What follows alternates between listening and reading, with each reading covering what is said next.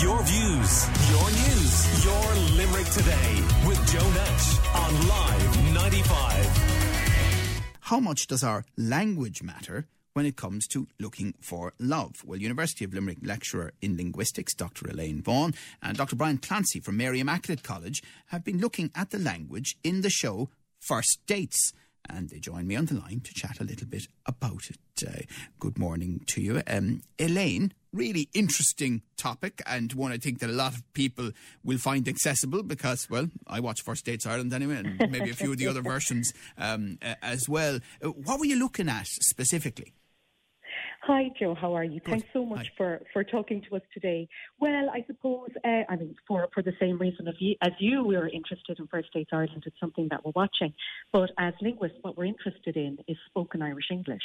And what we were always looking for is kind of natural language data, people just talking to one another in different settings. And we have some great sources. But when we saw First Dates Ireland, we said, here is a brilliant source for contemporary Irish English.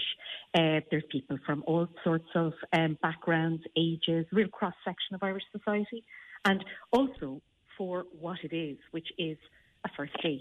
Now, we're able to get lots of language data. Uh, it's not always easy, but, you know, we can get recordings of family and friends talking. We can look at maybe institutional data like meetings and so on. But like the more private the setting, the harder it is to get data on that. So what Okay. we were interested in particularly was how people, you know, how people interact with one another when they're getting to know each other.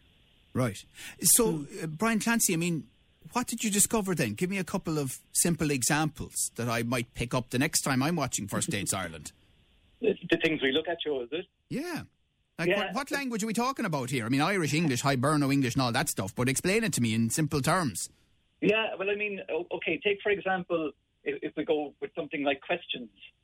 So when we start first started looking at First Dates Ireland, um, we, we kind of intuited, if you like, that there would be more questions in successful dates than unsuccessful dates. So successful dates being where the daters would like to meet each other for a second date and beyond. And so we counted the number of questions in the successful dates and the unsuccessful dates. And what we found was there were more questions in the unsuccessful dates. So I kind of put this to friends of mine who were dating, and they said, "Yeah, yeah, in the, in the dates they enjoy more, there are less questions because of this notion of conversational flow." So, for example, you know, if uh, in, in, for, for in dating, less is more in questions, if you like, whereas the unsuccessful date, where there's a lot of questions, it's more um, it resembles kind of more of a, a job interview almost. Well, but that's really interesting, Elaine, isn't it? Because I suppose there's always this theory that, you know, oh, he'd ask me no questions about myself. Mm, exactly. And like I suppose when we started looking at it from an Irish English perspective, we were interested in the sort of the characteristics of Irish English. But what really started to come across when we looked at samples was the sort of things that people are doing. And I suppose what our angle on that then would be how is language helping them to do that or what sort of language are they using when they're doing it? So things like self-presentation, how people talk about themselves, how they introduce themselves and their background, self-disclosure as well, the sorts of things that they will say to one another and, and the fact that that expects a response. So if I tell you something about myself that I think is kind of personal, I'm expecting you to respond with something similar. And then we also see characteristics like not, not a lot of, and they're, they're not dealt with necessarily uh, very well in the Irish context, but we see a lot of complimenting. But what really kind of comes across as well is people's use of humour, you know, the way that they try to, to set one another at ease.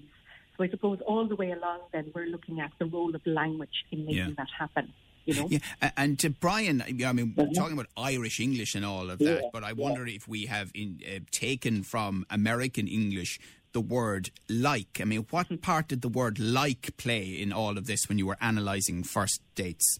Yeah, I mean, and, and, and like actually, in a way, if you, for example, like is, is more frequent in Irish English than it is in British English. So, for example, just as a, a kind of a, a response to that immediately. But I suppose the thing that there are two types of like.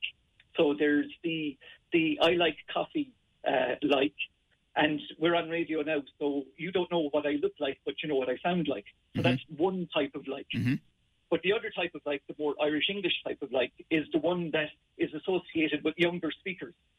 And it's the like that occurs at the end of sentences or at the end of questions. You often hear people using it. So someone might say, What do you think of him? And you might say, Well, he's not very nice like. So you have that like at the end of sentences. And that like is associated with friendship groups. And it's associated with younger speakers. And it's, all, it's, it's to do with politeness. And it's to do with kind of acknowledging that I have an opinion and that my opinion is maybe different to your opinion. And to open the space for a conversation about uh, that opinion, if you like. And what we found is, myself and Elaine have kind of started to call it, it damage limitation like. What we found is that it's the second type of like. That is used to kind of repair what people have been saying. So people are, are saying things on the unsuccessful date, and it's almost like they go, oh, oh, I shouldn't have said that. Now I need to fix it. I need to soften it. I need to do some some uh, work to heal the relationship between the two of us. So it, it's, it's that second type of like, it's that Irish English like that we're seeing more in unsuccessful dates. We see lots of people talking about their likes and dislikes in successful dates, but lots of people trying to repair what they've said and kind of dig themselves out of holes in unsuccessful dates. So, so Elaine, for a certain generation, it's almost apologetic. Yeah, I suppose you could look at it that way, or it's it's a way of sounding less certain. It's a sound a way of sounding a bit more polite. Sometimes it's most of the time it's actually quite unconscious when people are doing it. Mm-hmm. But when you start to look at it, you know, obviously what we have in front of us are transcripts from episodes, and we're able to then analyse them and, and look at the, the, the, data quantitatively, and we're able to say, okay, this is happening when a criticism has occurred, or where someone has asked a question which might be a little uncomfortable for someone. You know that that, that it's used to soften.